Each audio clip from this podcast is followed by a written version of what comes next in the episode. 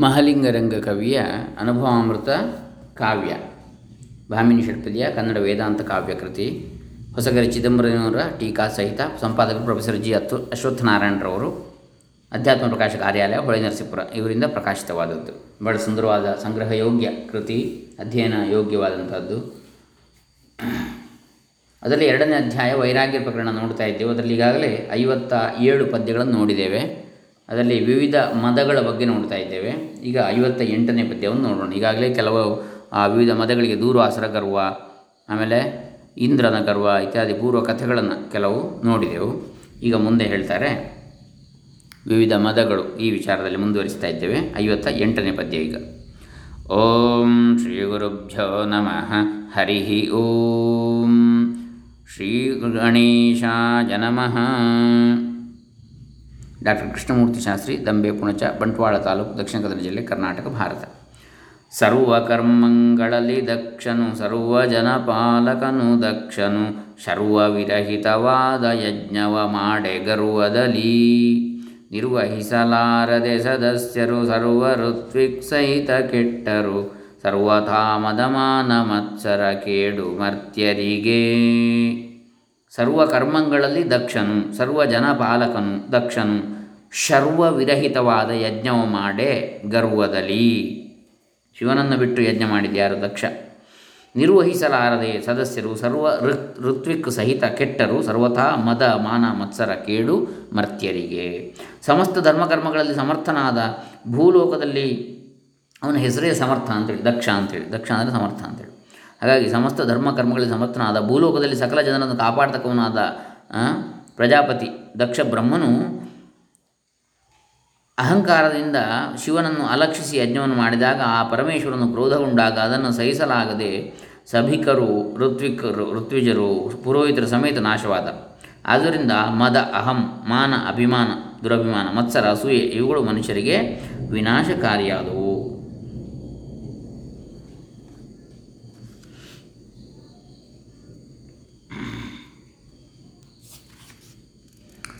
ಅದರ ಕತೆ ಹೀಗಿದೆ.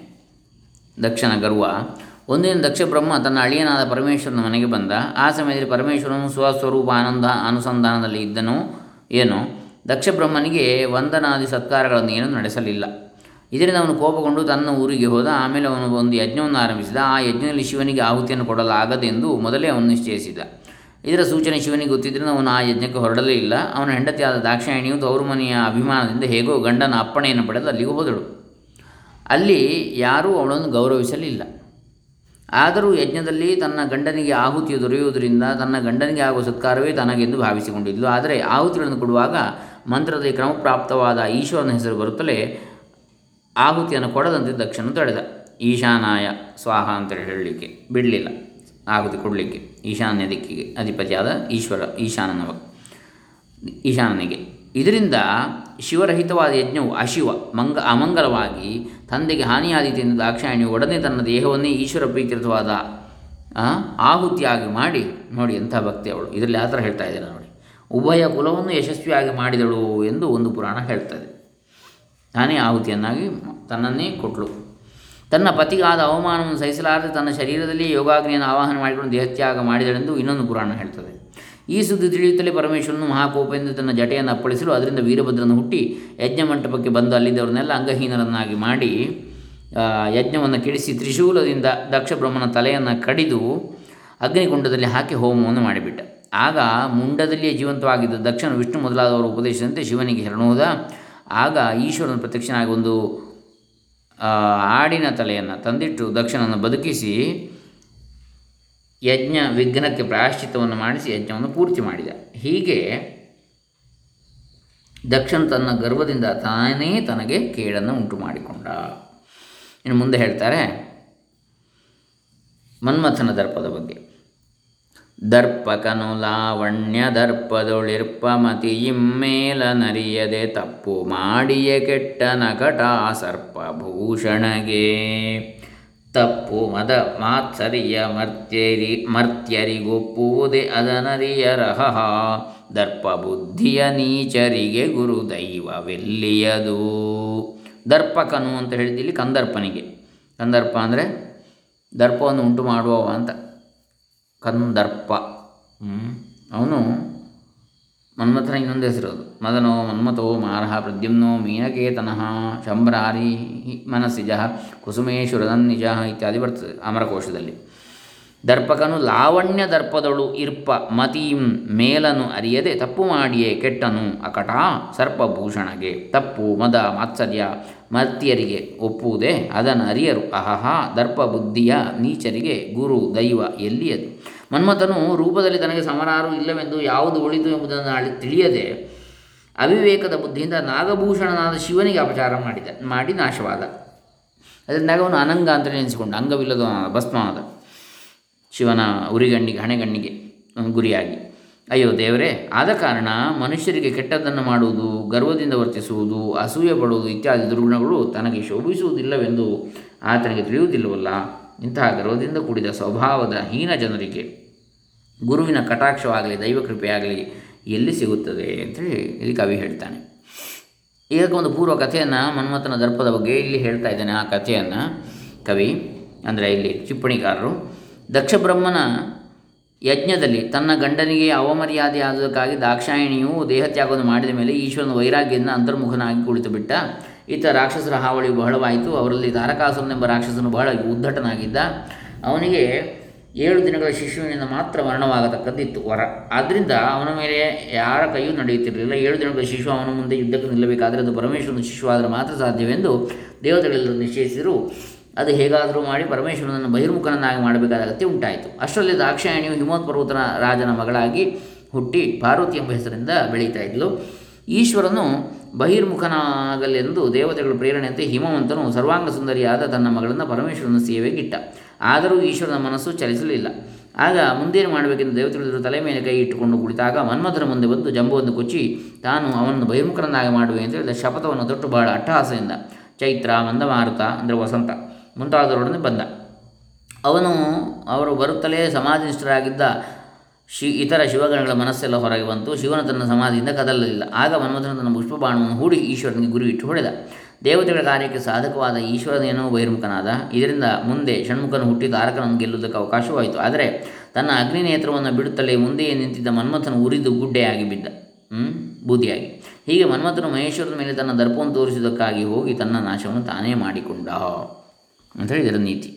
ಶೀಘ್ರದಿಂದಲೇ ಯಾಜ್ಞವಲ್ಕ್ಯ ಸಮಗ್ರ ವಿದ್ಯೆಯ ಕಲಿತು ಮದದಿಂ ವ್ಯಗ್ರನಾಗುತ್ತುಳಿದವರ ಜರಿದಾಡೆ ಗುರುಕನಲಿ ಅಗ್ನಿ ಸನ್ನಿಭನಾಗಿ ವಿದ್ಯೆಯ ಭಗ್ನವಾಗಿಸಿ ಅದರಿಂದ ಗುರು ಹಿರಿಯರಲಿ ಮದಬೇಡೋ. ನೋಡಿ, ಶೀಘ್ರದಿಂದಲೇ ಯಾಜ್ಞವಲ್ಕ್ಯ ಸಮಗ್ರ ವಿದ್ಯೆಯ ಕಲಿತು ಮದದಿಂ ವ್ಯಗ್ರನಾಗಿ ವ್ಯಗ್ರನಾಗುತ್ತಾ ಉಳಿದವರ ಜರಿದಾಡೆ ಗುರು ಕನಲಿ ಅಗ್ನಿ ಸನ್ನಿಭನಾಗಿ ವಿದ್ಯೆಯ ಭಗ್ನವಾಗಿಸಿ ಕಾರಿಸಿದನು.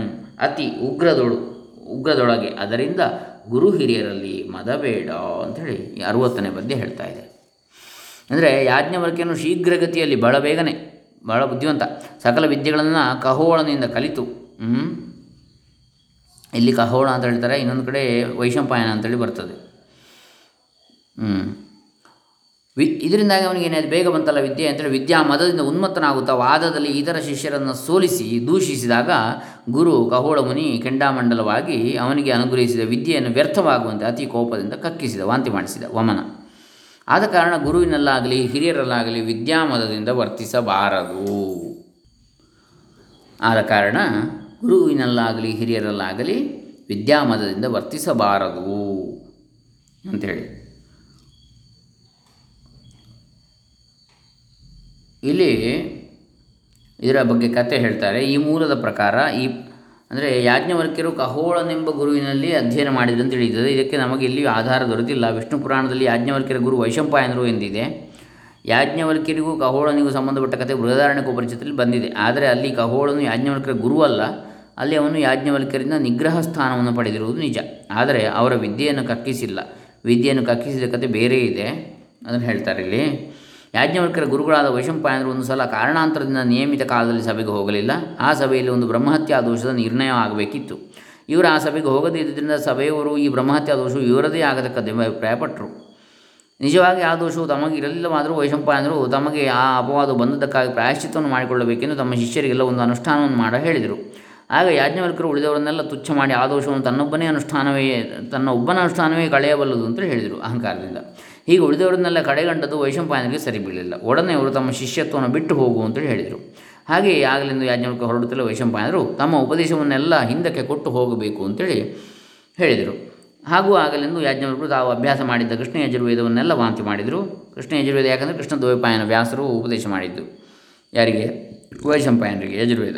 ಅದನ್ನೇ ಕೃಷ್ಣ ಯಜುರ್ವೇದ ಅಂತೇಳಿ ಆಮೇಲೆ ಬೇರೆ ಬೇರೆ ಕಾರಣಗಳು ಇದೆ ಕೃಷ್ಣ ಅಂತ ಹೇಳುವುದಕ್ಕೆ, ಯಜುರ್ವೇದದಲ್ಲಿ ಕೃಷ್ಣ ಯಜುರ್ವೇದ ಸಂಹಿತೆಗೆ. ಇರಲಿ. ಆಗ ಆ ವೇದವನ್ನು ಬಿಡಲಾರದೆ ಕೆಲವು ಋಷಿಗಳು ತಿತ್ತಿರಿ ಪಕ್ಷಿಗಳ ರೂಪದಲ್ಲಿ ಬಂದು ಅದನ್ನು ಗ್ರಹಣ ಮಾಡಿದ್ರಿಂದ ಈಗ ಅದು ತೈತಿರಿಯ ಎಂಬ ಶಾಖೆಯಿಂದ ಹೆಸರಾಗಿರುವುದೆಂತಲೂ ಯಾಜ್ಞವಲ್ಕರು ಆಮೇಲೆ ಸೂರ್ಯನಿಗೆ ಶರಣು ಹೊಕ್ಕು. ಅವನ ಅನುಗ್ರಹದಿಂದ ಶುಕ್ಲ ಯಜುರ್ವೇದವನ್ನು ಗ್ರಹಣ ಮಾಡಿದ್ರಿಂದ ಕಥೆ ಇದೆ. ಅಂತೂ ಯಾಜ್ಞವಲ್ಕರು ತಮ್ಮ ಗರ್ವದ ಫಲವಾಗಿ ವಿದ್ಯೆಯನ್ನು ಕಳೆದುಕೊಂಡು ಆಮೇಲೆ ಅದನ್ನು ಪಡೆಯುವುದಕ್ಕೆ ಬಹು ಸಾಹಸವನ್ನು ಮಾಡಬೇಕಾಯಿತು ಅಂತೇಳಿ ನಾವಿಲ್ಲಿ ತಿಳಿತೇವೆ ಇನ್ನು ಮುಂದೆ ನಾವು ಪರಶುರಾಮನ ಗರ್ವವನ್ನು ನೋಡ್ತೇವೆ ಇದರಲ್ಲಿ. ಆಮೇಲೆ ವಿಂಧ್ಯ ಪರ್ವತದ ಗರ್ವ. ಆಮೇಲೆ ಕುಬೇರನ ಮಕ್ಕಳ ಮದೋನ್ಮತ್ತತೆ. ಇವಿಷ್ಟನ್ನು ನಾವು ನೋಡಲಿಕ್ಕಿದ್ದೇವೆ ಗರ್ವದ ಒಂದು ಕಥೆಗಳು. ಅದಾದ ನಂತರ ಮುಂದಿನ ವಿಚಾರ ಬರ್ತದೆ. ಮ, ಹಲವು ಬಗೆಯ ಮದಗಳು ಅಂತೇಳಿ ಅಲ್ಲಿಗೆ ಅದು ಮುಗೀತದೆ ಮುಂದಿನ ಇದರಲ್ಲಿ, ಭಾಗದಲ್ಲಿ. ಅದಾದ ನಂತರ ಕಾಮಕ್ರೋಧಾದಿಗಳು ಅಂತೇಳಿ ಬರ್ತದೆ ಮದ ಆದ ಮೇಲೆ. ಹಾಗಾಗಿ ಇಲ್ಲಿಗೆ ನಾವು ಇದನ್ನು ಮುಗಿಸಿ ಇವತ್ತಿಗೆ ಇದನ್ನು ಮಂಗಳ ಮಾಡೋಣ. ಅರುವತ್ತು ಪದ್ಯಗಳಾಯಿತು. ಎರಡನೇ ಅಧ್ಯಾಯದಲ್ಲಿ, ವೈರಾಗ್ಯ ಪ್ರಕರಣದಲ್ಲಿ. ಹರೇ ರಾಮ. ಮಹಲಿಂಗರಂಗ ಕವಿ ಚರಣಾರವಿಂದಾರ್ಪಿತಮಸ್ತು. ಸದ್ಗುರು ಚರಣಾರವಿಂದಾರ್ಪಿತಮಸ್ತು ಬ್ರಹ್ಮಾರ್ಪಣಮಸ್ತು ಸರ್ವೇ ಜನ ಸುಖಿನೋ ಭವಂತು. ಓಂ ತತ್ಸತ್.